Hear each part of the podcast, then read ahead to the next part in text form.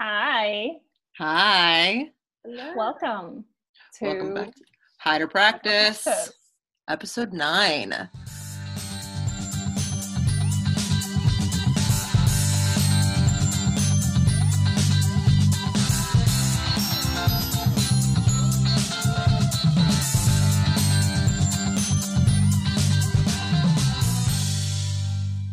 How are you? I'm fine.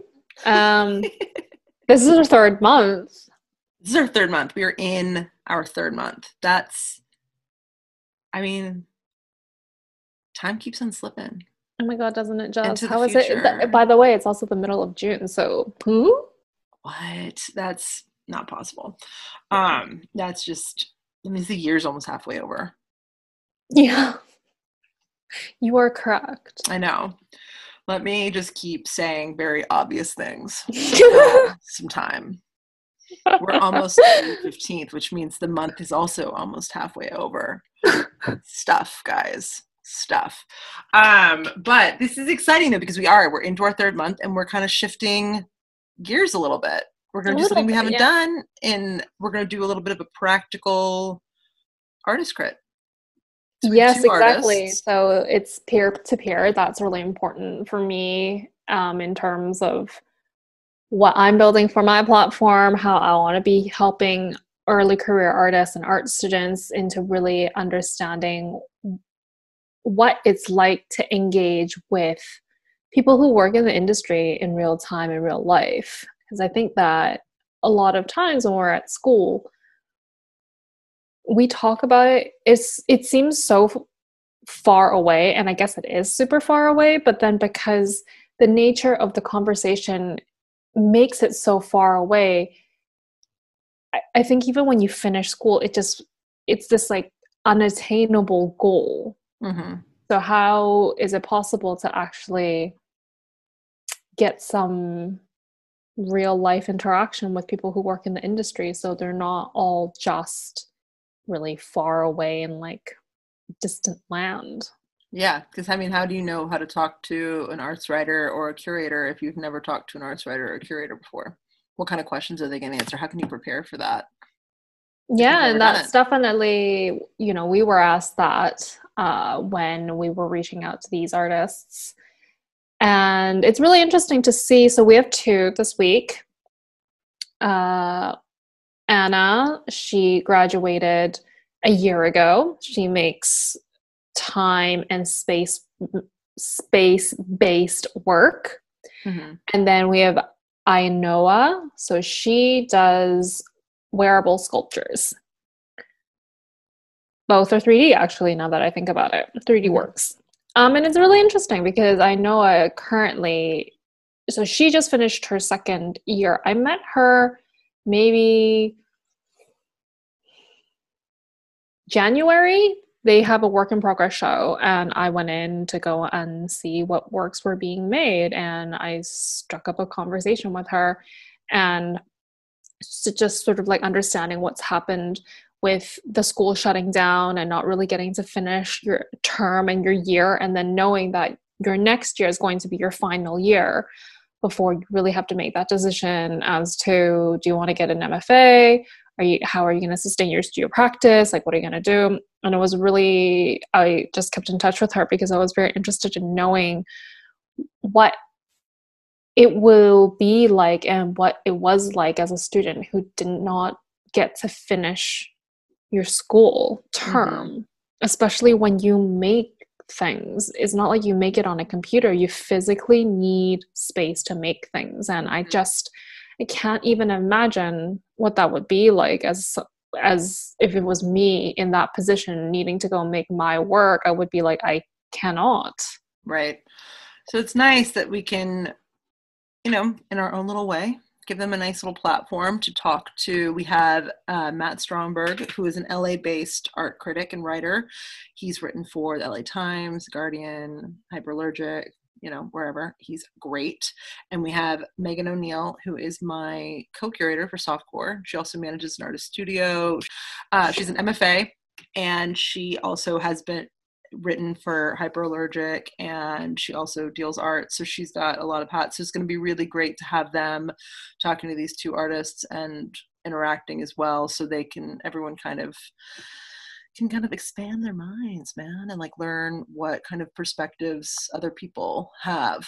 Because it is one thing to have a peer-to-peer with your your classmates or your professors who are looking for certain things from your art but you know what does a dealer aka me or a curator megan or art critic matt have to say about your work. So this is going to be really interesting. I'm looking forward to these conversations.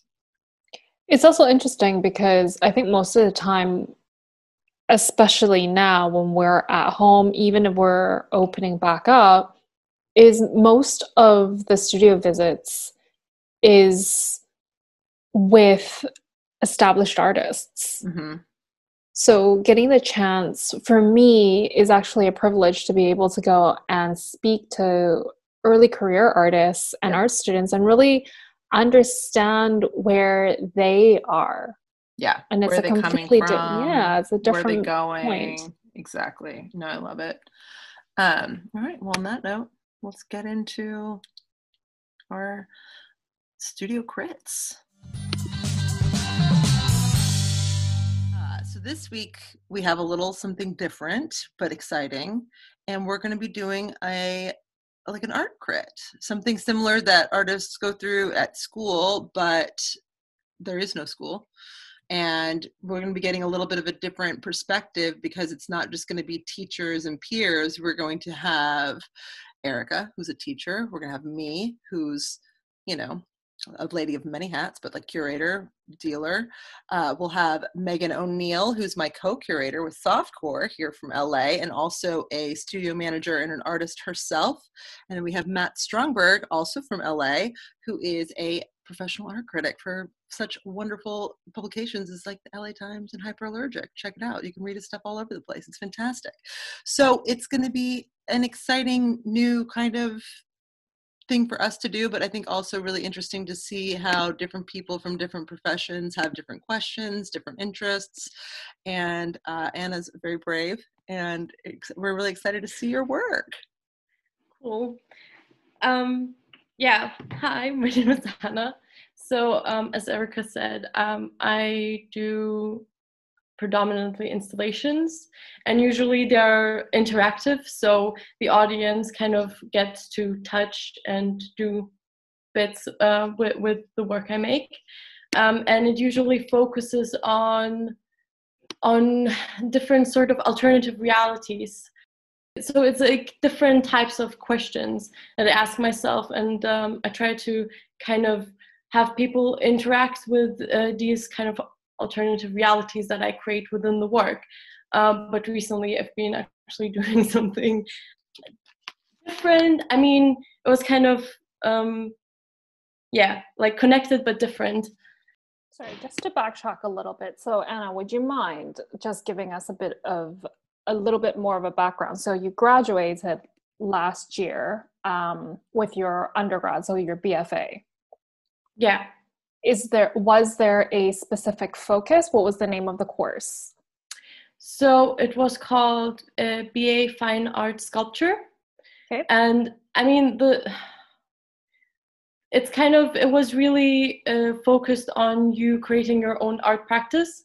So mm-hmm. um, everyone kind of did their own thing and you had crits together and you had like um, historical critical studies together, like studying the theory, but usually um, everyone kind of created different works within the course. So I did installations, but uh, friends of mine did like uh, video video work, or they had performances, or you know, the, there are different ways to kind of interpret sculpture, I guess, these days.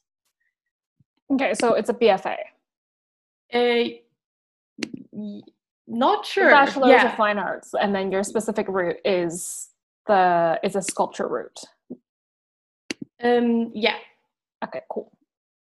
Recently, I've been because of obviously quarantine. I got not really trapped, but kind of. Um, I was in Lithuania when the lockdown happened, so I ended up staying for three months in Lithuania completely unplanned Oh, cool. Thanks. Um, and I ended up being at I, I ended up being at my grandmother's place. Usually, I actually have a lot of symbolism that um, happens with doors. So you can see a lot of doors in my artist practice. Um, it it has something to do with like the idea of the walking through doors and doors representing choices um, so you kind of have a choice of walking through one door, through another door. And um, I got really interested in the idea that once you walk through a door, even if you walk back, you're never going to be walking back into the same time and place. So because it's kind of a good representation of like time passing, it like gives this clean cut, like this was one moment that happened in one room and you walk out of the door and it, it's over. And even if you walk back it's going to be a completely different moment in time. So i thought uh, i was playing with that idea and i thought it was quite interesting for me.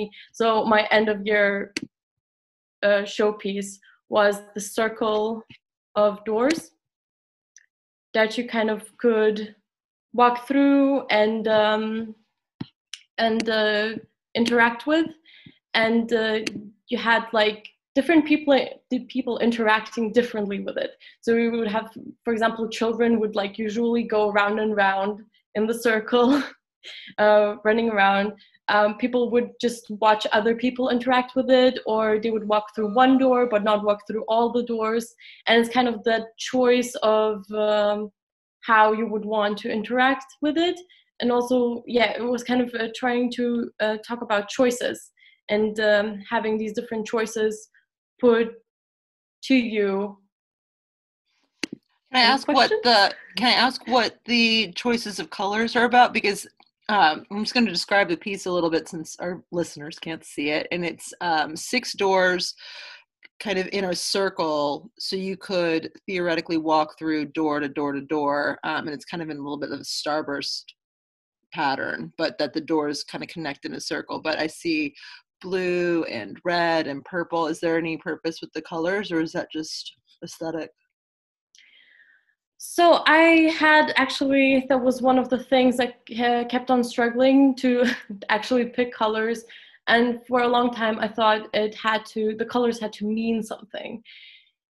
Um, and then I kind of, it, it got to the point where I really had to just paint the doors. And um, it ended up being well why do they actually have to mean something? Maybe they have to mean something for not to me personally but to the people who are you know interacting with it and they will create their own sort of meaning for the doors.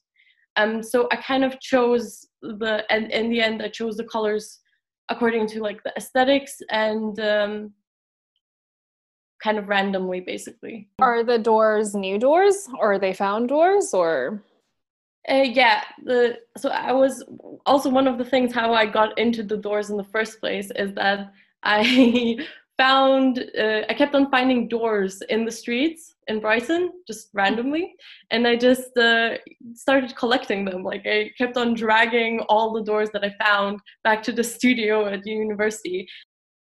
It's kind of how my idea started developing. So it's kind of I found the doors and I started giving uh, like thinking about the meaning of them and how how kind of almost random it was, but not that random. Because uh, I remembered when I was little, there was a, a favorite book of mine, and um, the main character is like travels through to another world in the book, but um, he when he was little, he saw the symbolic green door, and that gave him the ability to travel through to um, these other worlds, and. Uh, it kind of was just so I, I felt a connection to the material.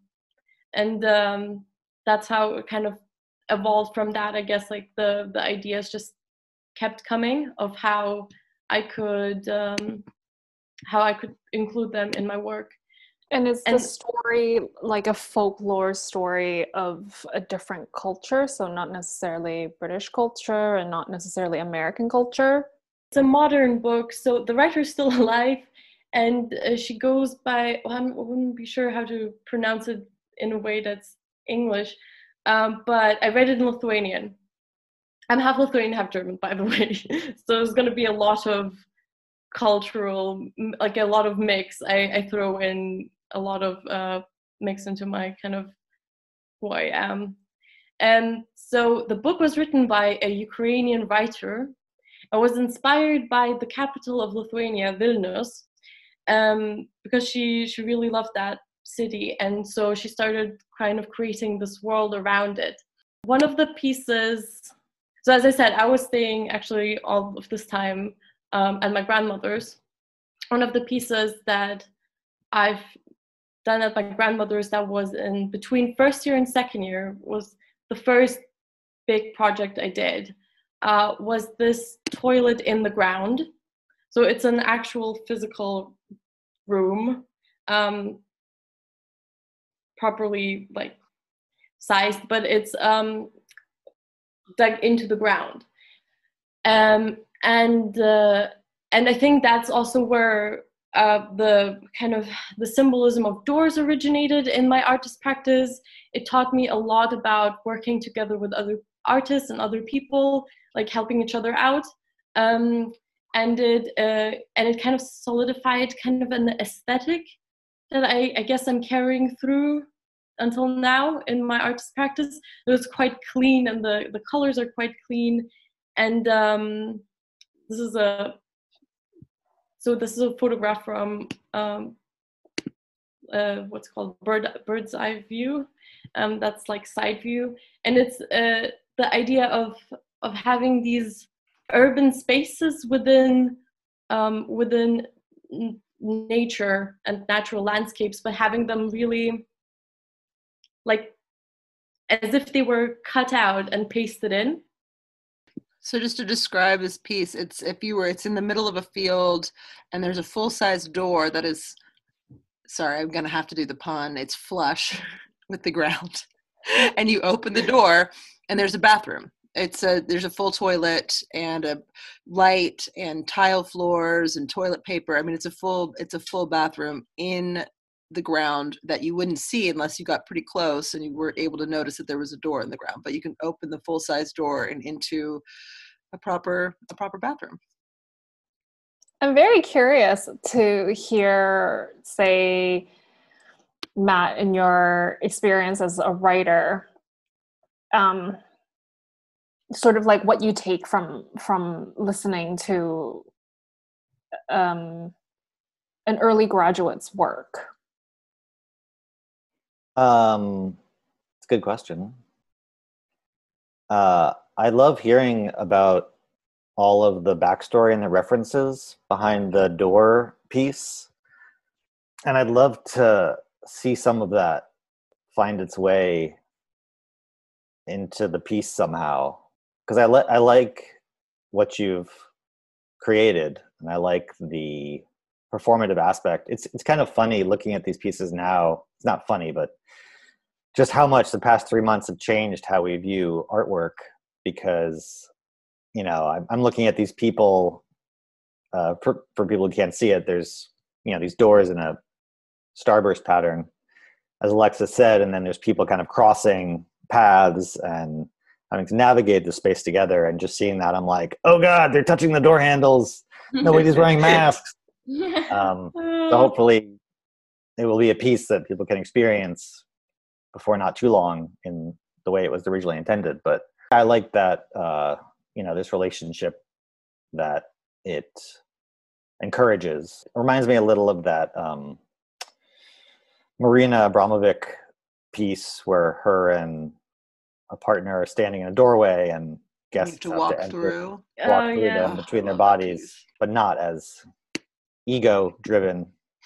With the artist involved, it's you know the the viewer the viewers have to create that tension or or it's it's created when they're when they interact with it um but yeah just you know so there's that experience of it in the moment just within this framework and i don't think that every piece has to incorporate every bit of inspiration behind it but just hearing you talk about it you see you know it seems to have been a very prominent this, book and the whole history of Lithuania and the post-Soviet era seems to have been a very big influence on it, and I'd love, I would love to see that somehow um, incorporated. I don't know if that's asking too much of other people. So, oh my God, that's literally what I've been thinking. Actually, the past three months, like my art practice was so kind of interaction driven like uh, it's almost like i would say that the art happens when people are interacting with it so looking at like covid and and uh, social distancing it kind of scared me a bit because i was thinking well if this carries on my artist is kind of my artist practice is falling apart because people won't be able to interact with the pieces. They they just it's not gonna yeah it's gonna be completely different. And so i have to change and develop for for when you know everything opens but you still won't be able to interact the same way you would have usually and also another question was big um, because well even before corona um, because i made such big artwork at university i found myself kind of struggling to uh, get opportunities where I could properly make such big work again. And actually, Corona and being stuck at my grandmother's and on a farm uh, gave me that opportunity again to make big work, even if people won't be able to interact with it. And so, this what you're seeing now, right now, is um, what I've been I've, I've been doing the past three months, basically. Um, so it's it's like a little room almost uh, oh, like maybe almost like a like a module off of a room like a nook where there's a lovely window um, but from the outside you just see a structure of like almost a crate but if you look on the inside of it it's it would be kind of like a little nook of a room um, and it's in the middle of a beautiful forest just and it, like a freestanding st- structure it's incredible so um I don't know if you can tell I love this. Thanks. Um, so it's called Holy shit, the difference is unreal. that or uh, present and accounted for. There we go. The idea here was sort of to kind of capture that moment of light shining through the window. Um, I'm not so before I came to my grandmother's I was actually stuck in a in a flat, and uh, kind of had that not having enough space, uh, being with another two people, and just sort of looking at things in within the flat completely differently. So, for example, the light shining through through the window became suddenly this kind of uh, magical moment within the day where where you have a bit of sort of something natural, nature almost trying to come come into this urban space. And uh, yeah, I was trying to create the the contrast between an urban, clean cut space again and nature. And um, yeah. I was going to say, Megan, I would love to hear your thoughts on this. If you have any questions or comments.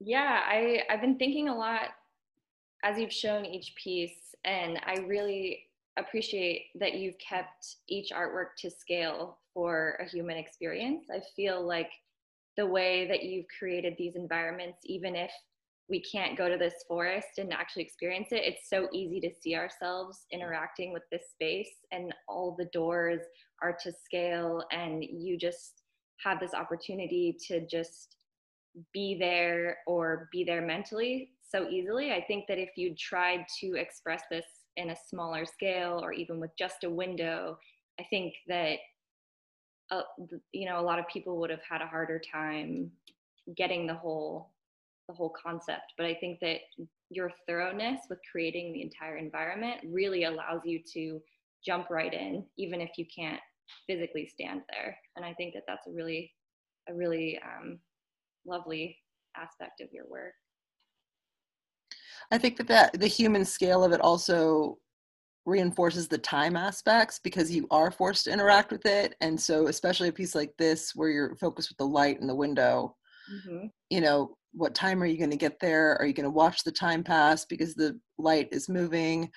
Do i get to the doors when there's other people there and i'm interacting with them or am i alone with the piece? Uh, same thing with the the toilet in the ground. Am i you know is it the morning? Is it the night? Is it you know are there other people there again? Um, how long does it take to get to these places? How long does it take to participate with these pace places? That's a really is- interesting. um oh i'm sorry i think expectation too plays a lot into it and the fact that you're anticipating something when you open these doors you have a lot of expectation and then there's there's some sense of surprise but perhaps a sense of of disappointment when you open a door and there's nothing or you open a door and it's a bathroom but it's not functional you can't use it. Like is it surprise? Is it disappointment? Like i love imagining all these reactions and and how everyone would take them so differently and i think that that allows people to really engage with it in so many different ways which is really nice hmm Um, and on that note, now that we've gotten through the three, uh, I want to thank you so much for letting us look at your work. And Well, can you thank let you for us? inviting me. And um, I will put all of this stuff in the imp- in the blurby. But do you have any website that you'd like to, or Instagram that you'd like to shout out so people can know where to find you and your work? Yeah, so my Instagram handle is at Anna underscore lips. So it's A N A underscore L I P P S. Two P's, one N. Um, and you can find the website in my bio, which is probably easier. Fantastic. Great. Thank you so much for inviting me. Okay, Awesome. thanks. All right, so here we are with um, Ainhoa Burgos Gonzalez, who is our second artist. To let's do our stuff, and she's going to share some documents with us for us to go over. Okay, so um, my name is Ainhoa Burgos Gonzalez. I'm currently living in Brighton, studying fine art sculpture. And well, what I've sent you is some previous work that I've done.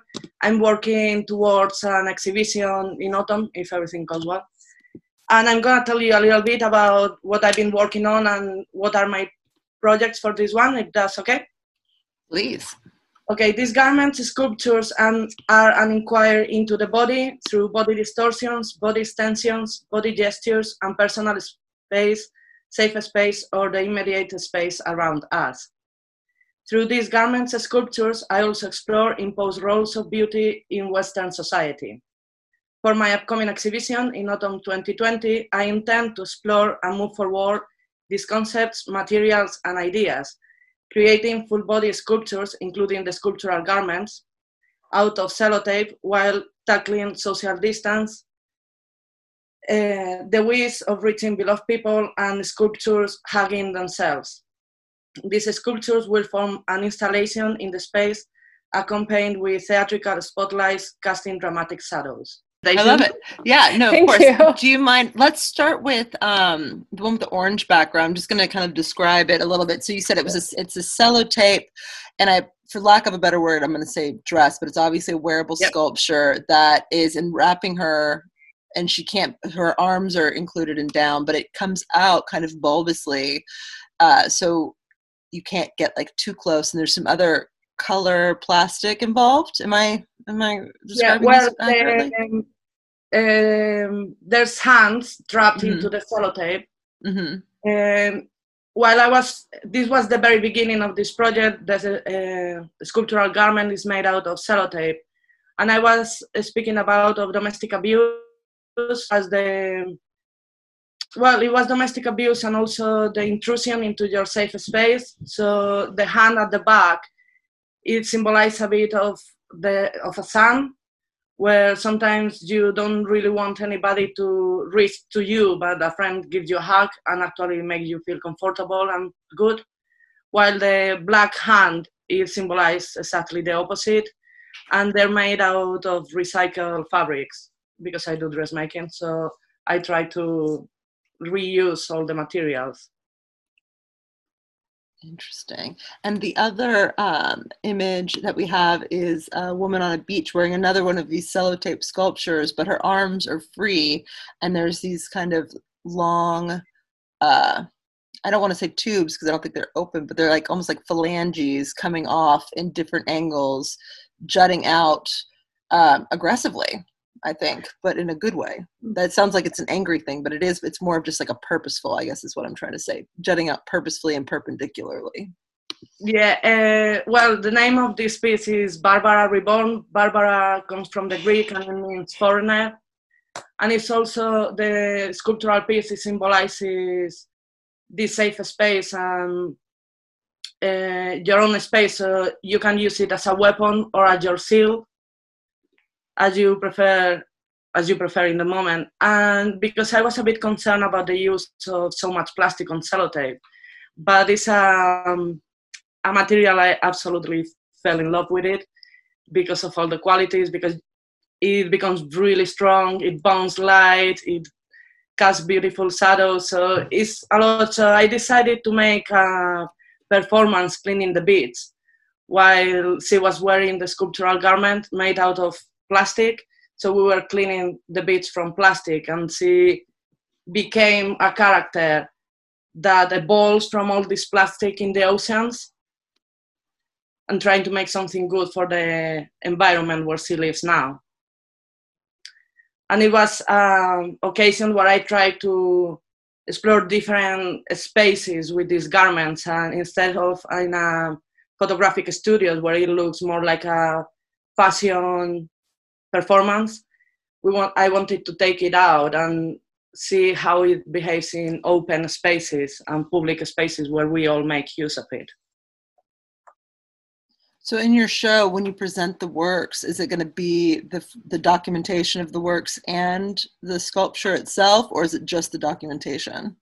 So for this show uh, well normally i present some uh, videos of the or some documentation made out of these performances while i cast shadows on the of the sculptural garments exploring the space and creating a new space around the audience. For this new installation that i'm thinking i was pretending to make the body out of sellotape while he's wearing the sculptural garment so we became the sellotape. Interesting. Um, sorry, I'm just going to jump in. I'm curious. What? So, how do you store these? Do you have them hanging somewhere? Like, well, I'm gonna show you how I have one of them now. have it just there in my studio. oh, nice. Oh, they do cast nice shadows. Like yeah, well, this shadow is not is not the best, but they're very they become very interesting because I create loads of layers, so the sellotape becomes really strong. And you can see all those layers and little bubbles of fire that get trapped into those layers, and they become really strong and they almost cast like a different person sometimes like the good and the bad because the sellotape it bounces the light. But then you can cast all those shadows that are a bit creepy a bit like an arachnid or so so how i store them i have them everywhere hanging all around. Can i ask you oh sorry. Oh, sorry. I was just going to ask about the one on the orange background I, maybe I missed it, but there's like these wires in the back. Are those wires? Mm, the color, the colorful kind of threads. Uh, no, there's no wires there. This is in a photographic studio. Maybe is the fabric. That's the reused fabric that you. I see. I see. Have you um, tried color? Can you color the sellotape? No, I haven't there's something that always comes up and the only way i manage to feel comfortable with the color is trapping objects inside huh. because i quite like the transparency yeah. of the sellotape as well it's because sellotape is fantastic so uh, it becomes very different when you're wearing black underneath hmm. it becomes like a vacuum space but if you're wearing like a skin color uh, you disappear on, of, on it and the sculptural garments it becomes your body and it's very interesting every performer i have on it they respond differently with the garments. So some of them become very shy when they're on it. Some of them become very encouraged and very strong characters. So mm-hmm. I quite like to play with the transparencies. It's funny. I, of course, I'm like viewing everything through the lens of pandemic and social unrest, but like the one with the phalanges, like you said, Alexis, you know, it's like the perfect perfect social distancing outfit. Like nobody can get too close to you. And then the other one, I love how she like you can't see it, but it's kind of this bubble form. And then in the last image, the woman just disappears inside of it. It's like a cocoon almost. Yeah. Um, there's a very like 60s uh, archigram kind of utopian organic architecture uh, feel to it. It's interesting that you say that because now that like you say 60s, I can't help but see like Twiggy in it and like mm-hmm. doing like a you know a cool dance. But then also when you're talking about COVID and like social distancing, it's like bulbous and keeping people away. And it's also it's tough, but it's delicate, so you also don't want to touch it. Um, so that's like kind of like very current with like COVID. And it's interesting how it how it feels like you could place it in like any time in the last 50 years 60 years and i'd be like oh yeah that, that, of course that came out of the 70s of course that came out of the 80s of course that came out of the 60s of course that came out of 2020 and i think that's a really interesting something to capture for contemporary art well it's interesting that you guys are saying that because it reminds me so the bulbous one reminds me of the one of the chilean um, shows that it's like a performative fashion piece. So like the model walked out and then you can like get out of it and it becomes a table. Yes. And then so it reminds me of Chilean. And then it also reminds me of McQueen like quite a few years ago when like the model came out and then there were these robots yes. and they would oh, spray yeah, paint. Harlow. Oh that was a great piece. Yeah and it, like it, there are aspects of it that really reminds me i don't i don't know if it's the form i don't know if it's the gestures i don't know what but like it definitely evokes that type of a um, you know um, it makes me very happy you're saying that because they were the two strongest uh, influences i had when i was developing this this kind of work because i study now fine art sculpture but i come from fashion and dressmaking so that's how I arrived to make sculptural garments. And Hussein Chalayan and Alexander McQueen, they've always been there in my imaginary to create these pieces. Megan, I would love to hear your thoughts on it because Megan actually investigated performance and fabric arts and clothing performance art in college, or no, in your MFA, right? Yeah, correct. Um, one thing that I keep thinking about and really enjoy about these artworks is how they exist on their own as sculptures. And I love that you've put in the intention of displaying them as sculptures, lighting them as sculptures, and continuing their own narrative and giving them an opportunity to live on a human, live on the wall, live on the floor. Like, I, I think that that's really rich territory and giving each of these sculptural pieces so much history allows them to communicate so much to the viewer. And i think that the fact that they're so versatile is a huge um, is a huge opportunity. And i think it's it's really unique. Thank you.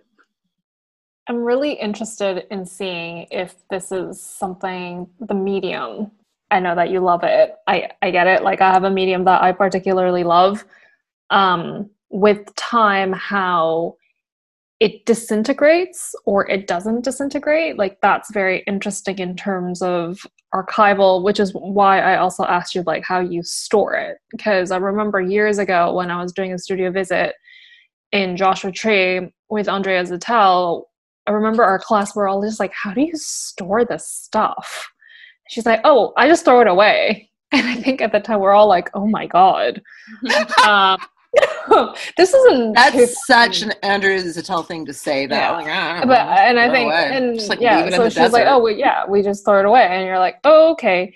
And it's interesting now that sort of with everything with the pandemic, with just like global warming and plastics and everything, it's just it's very interesting to see whether that sense of the archival is it is it a good thing? Is it a bad thing? Is it a thing? It's it's interesting to track someone's career or like how they their studio practice. So the piece on the beach is called barbara reborn because i made in first step barbara and then i throw it away when i have to change my studio for the year at the university and suddenly, one week later, somebody contacted me to exhibit um, Brighton Pride exhibition Barbara, so I had to make it again. So I called her Barbara Reborn. So what I try to do is put Barbara in my garden and see if the plants will grow inside like a greenhouse. But they didn't grow inside, but they trap her on the outside. She's still there. But I didn't track the I didn't make a document a proper documentation of it, just visually. and she's still there, just waiting for love. it's really exciting though that like because that just like to me it's just like I love the idea and this is like my like purest, you know, thinking about like your narrative as an artist and your practice of like the experimentation for experimentation's sake. Like it doesn't have to be documented, but just like the story of that is like such a magical you know idea of like growth and like consumption and interaction that just like maybe it's better that it lives in my head like a little like garden gnome fantasy? Yeah. I don't know. Getting real romantic over here. I can't no it. i do the same. And the truth is that i tried to make another piece. Uh, it was about the earth and growing plants and my intention it was to create a structure to grow plants inside but I didn't have enough time when I had to present the work. So I put a video inside the sculpture and some uh, some smells, but I didn't get to grow plants inside. So that's why I put the other plant on the garden. So yes, I want to do it. I want to see what happened with it. It's fantastic.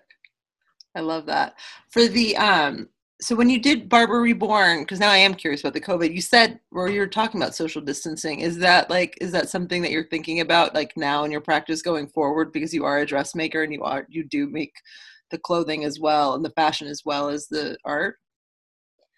Uh, well, I'm really interested in the body and what's around us. Uh, when I write essays and that I normally study proprioception, so our sense of perceiving what's around us and our position of the body. So sculptural garments really help me to explore that part. It, makes my theory and my studio practice. It all comes from my dressmaking practice, but they're a bit separated right now. I can see differences because when I do dressmaking now, it's been more to get dressed I don't get that that creative with it to say maybe it's because I don't have the tailoring skills, but I found that sculpting, doing sculptures is my way of giving my ideas a voice. When you um, refer to the different garments and things and the sculptures, is it always um, women that wear these sculptures that you you're working on?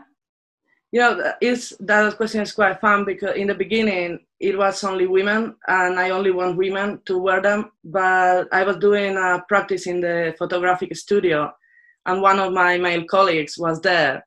I say hey brad why don't you wear it? And i make a small photo shoot with it and the session was fantastic. He was one of the happiest person wearing the piece. I've never seen anybody smiling like that in my pieces ever so actually, it opened a door in my mind that I think it shouldn't be that close in the beginning. And I'm well, and then now with the pandemic, I had Barbara at home, and I made my partner to wear it, and hoovering with it like Freddie Mercury in the video clips. it was quite fun. And then I'm kind of exploring the small spaces because you can go through the door with it.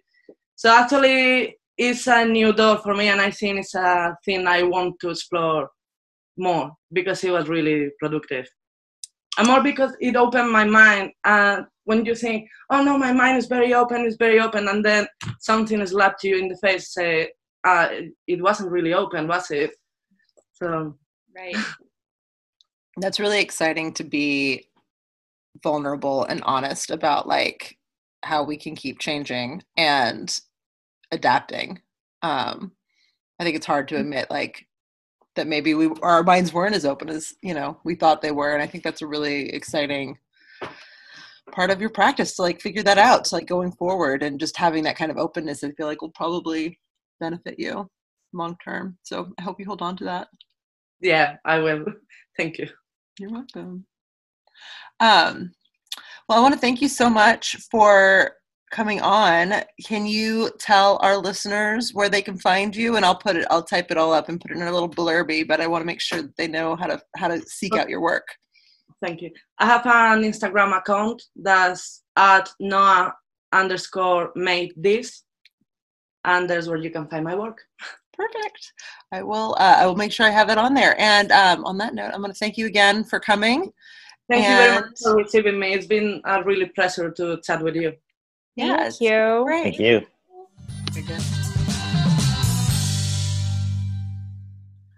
All right, so we got through our crits, and um, I'm going to start with Megan because she's not muted. Um, what did you What did you think about seeing some artists over Zoom and engaging with them? Especially, it's kind of interesting because they're they're not LA based, and we're so used to lately being seeing so many LA people. Yeah, I actually am really pleasantly surprised how easy it is to engage um, with the screen share and to be able to have a crit um, digitally. It was a lot smoother than I thought it would be. Um, and I really love that both artists are thinking critically, you know, and especially in the times that we're in right now and taking all of these these cues from what's going on into their own practice in real time. I think that's really smart, and um, I think that you know, evolve. Um, you know, evolving is good, and um, I'm excited that that they both, um, you know, are actively critical and doing good shit. That's so true, Matt. Uh, yeah, it was good to see art and artists again because Yeah. it's Yeah. been pretty. It's haven't dry- had much access, yeah, for the past three months. You know, I think if anything, at least I've been, you know, we, I think the art world gets very complacent, and especially the market-driven manifestation that it's become. I think we view more things through the lens of how it functions in society now, or it's kind of opening up different ways to view art or to think about it. So it's interesting to see two people's practice that is very socially engaged, or at least not as concerned with discrete objects, you know? Mhm. Um, yeah, and just to hear them talk about it very freshly and, you know, without everything figured out already. That was good for me. yeah, it's kind of nice to see like their process and processing kind of like Yeah. actively. Um, and it was kind of nice. Erica thinks that like you got two people who are who are engaged in something that's performance based kind of like I mean it's I didn't they're- actually even think about that, but yeah. it's kind of nice because it's like they're not performance artists themselves, but their things are you have to kind of interact. You can't just like look at it on a wall. Um, and it was interesting to see that translate because this is something that you and I have talked about about like how does art translate digitally when we can't go out? Like, can you interact with it? Can you document it? And I think that this kind of shows you that you can. I feel like we both artists felt like we understood their work, even though it was sculpture or place based or interactive in like a you know we're talking about like specific light and shadows and you know people engagement but we were still able to process that pretty accurately which is hopeful if this is going to keep going on and we're going to keep consuming art digitally although london is opening back up it's true.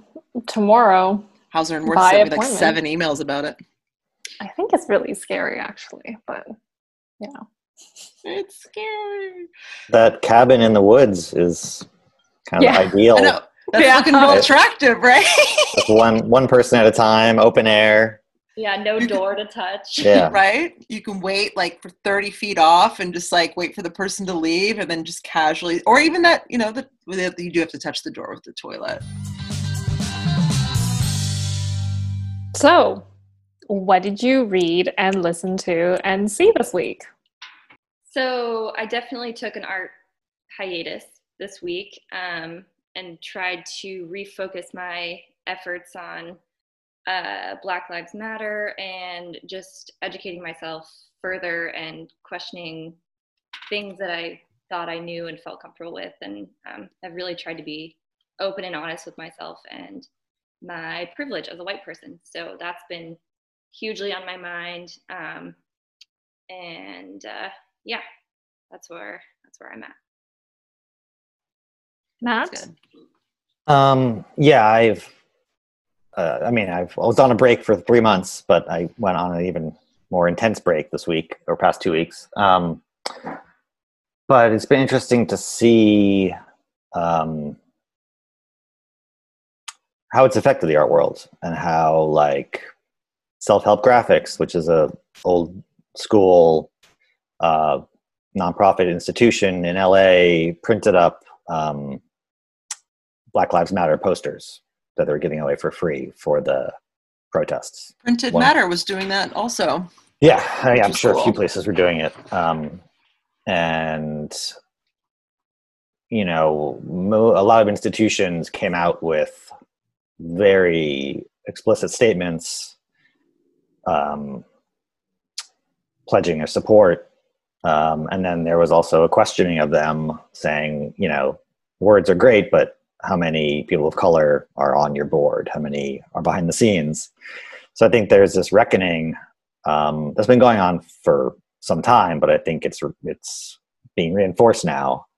Um, you know, so there's it's been really, I mean, it's obviously been very upsetting everything that's going on, but it's been very encouraging in a way that we are seeing the sea change that is not just isolated to the street, but it's um, you know affecting institutions and the art world in a larger sense, which I think is way overdue, uh, but has been really exciting in a lot of ways. Yeah, because it's been interesting to see the one, the galleries who I think have, you know, who already have like existing, you know, people of color, African Americans in their stable of artists, you know, they seem to be the ones who are on my end, like that I'm seeing from a, you know, outsider position seem to be doing the best in terms of like this is what we're doing we're matching donations this is where you can donate. And like they're really active and supportive of it and it just seems like right off the bat but it's you know but then if you look at their past exhibition history they have been supporting black artists and they have been supporting black contemporary art. Like i think about kordansky and blum and poe and uh, gallery lalong and they're you know they're matching donations and they're actively showing people who follow them this is where you can donate and this is how you can help. And i thought that was just you know kind of it's just like oh, okay good. You guys are still doing the good fight. Um, and on that note it has been interesting because i've been seeing a lot of people anecdotally on twitter and instagram like other black contemporary artists or curators who are basically getting inundated now with requests for tell me who are black artists. Give me art. I'm going to do a black contemporary art thing. And people are like how are you still not getting it? Like the privilege of just like asking me to do your work for you? Like aren't you the curator? Aren't you the person who should be finding these things and not just asking me for more free labor or art because you think it's hot? Which is doubly insulting i can imagine um, and it's it's a really good reminder to like take a beat and think and also it'll be interesting again to see like how many of these people and institutions and galleries and things are how much of this is long term is this going to be just like oh you're doing this right now or are your stables changing? Are your boards changing? Are your you know is your programming changing forever and it'll be interesting to keep an eye on because I think that there is definitely like a real reckoning for a lot of places, but it also seems like a lot of people are not handling it well. Or they just don't know what to do. I think it's Yeah. it's also quite I don't know if concerning is the right word, but I do notice that with everything that's happening and there are still galleries, institutions who have nothing. Their Yeah. lineups are still a a hundred percent unchanged. And I don't know if that's alarming or are you trying to figure it out? Like it makes me wonder like if you jump on the bandwagon now is it just because you're jumping on the bandwagon but then Mhm. also if you don't do anything what does that make you look like so it's like where where do you stand in something like this but for me when i do look at different institutions and their lineup is still completely unchanged i'm just like that's alarming to me. Like you could at least a little bit but like nothing. And i was like okay well noted. Noted that you support something. Yeah. And from a super purely capitalistic, like shitty money dude angle, like if the NFL is seeing that they should get on this angle and like they should be, you know, supporting this and like NASCAR, like shouldn't our public institutions and galleries be making active changes now also with their lineup and their things like that? Because it's just it's I don't necessarily think that like everybody who runs NASCAR has a, had like an amazing change of heart about equality, but I do know that they're looking at their numbers and they're like, we have to make changes for purely fiscal reasons. So like some of this, I'm just like, okay, fine, like, but don't you realize like financially it's better for you and like at least you can like, I don't know. It's interesting the people who haven't done. i think somebody also needs to j- hold somebody accountable i think that's the thing as well like what's going to happen in like even a month Yeah. Um, Megan and Matt, uh, can we find have a place where we can find you guys for our lovely listeners so they can they can consume more of your wonderful stuff? Ooh. Yeah, I'd say find me at Softcore LA. Me and Alexis. Yeah, mostly Megan. She really handles it. She's very good at it. I am a freelance arts writer here in LA, and I'm, as Alexa said, with the LA Times, Hyperallergic, Contemporary Art Review LA, The Guardian, art newspaper, uh, official Stromberg on Instagram, and what am I on Twitter? Matt Stromberg, I think. I think Matt. I think Matt Strong. I think Matthew Okay. Strongberg. Am I Matthew Strongberg? I think it is. Just- I will put yeah, it- I, I'm Matt Stromberg. My name is Matthew Stromberg. Oh. I don't know. Just Google it. But I I'm just out always there. think of you so formally. Yeah. Matthew Stromberg. Matt Stromberg. I'll put all of this in our little blurby. Um, thank you so much for joining us. We really appreciate it. I'm Alexis Hyde. Can be found at Hyde or Die on all platforms, even Tumblr, even TikTok, and alexishyde.com. And Erica. Erica is Erica, and you can find me on Instagram at To Practice a Practice, T O P R A C T I S E A P R A C T I C E. Yes. All right. Until next time. Bye. Bye.